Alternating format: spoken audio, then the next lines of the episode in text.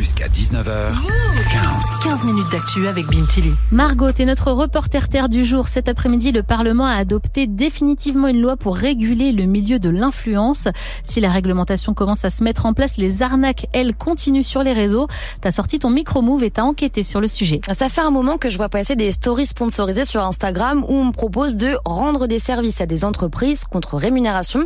Alors cette fois, j'ai swipé et j'ai commencé à discuter avec une certaine Aurélie. D'après son profil, c'est une jeune femme blonde qui mène la belle vie à Paris. Après avoir vérifié que je suis bien majeure et cliente d'une des principales banques françaises, elle m'explique comment je peux me faire de l'argent grâce à elle.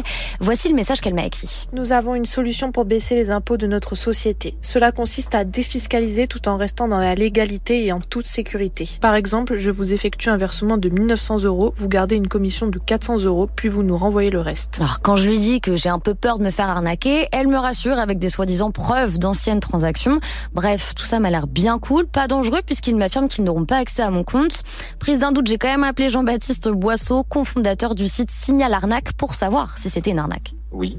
Ce sont des arnaques par euh, avance de frais, c'est-à-dire que euh, en réalité l'argent n'arrive véritablement jamais de manière définitive sur votre compte. Un truc assez assez classique, c'est par exemple vous fournir un chèque, vous l'encaissez et puis il va s'avérer sans provision. Et comme euh, ça prend un petit peu de temps cette opération d'annulation, vous allez avoir une dizaine de jours où vous avez pensé que c'est OK. Par contre, entre-temps, vous, vous aurez fait un virement et sur le virement, bah, vous ne pourrez pas revenir en arrière sur le virement que vous avez fait. Alors selon lui, ce type d'arnaque existe depuis très longtemps et ce qui permet que ça continue, c'est qu'elle change de forme. Par exemple, là, il paye des posts sponsorisés auprès d'Instagram, qui leur permet de toucher beaucoup plus de victimes potentielles.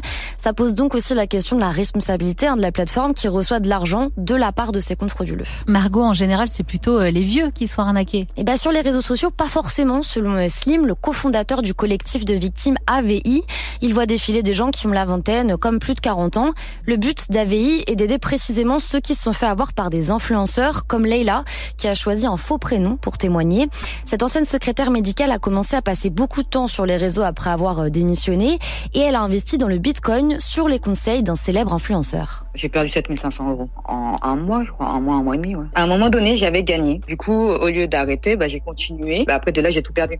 On est tellement dans un engrenage en fait. Il disait que si on perdait une fois, il faut retenter en fait.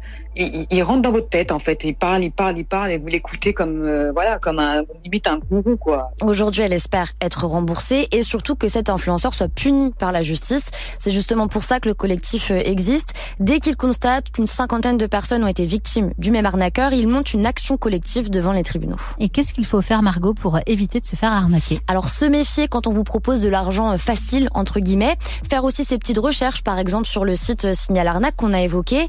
Mais si c'est trop tard, et qu'on est victime, il faut en parler et demander de l'aide, affirme Slim du collectif AVI. Moi, je leur dis que la peur doit changer de camp et qu'ils euh, sont pas seuls et qu'il y a des milliers, des milliers de personnes qui se sont fait arnaquer et que malheureusement c'est devenu quelque chose de courant. Donc il faut pas avoir honte, ça peut arriver à tout le monde. Et sachez aussi que dans certains cas, votre banque peut vous rembourser en partie. Merci beaucoup Margot pour cette enquête.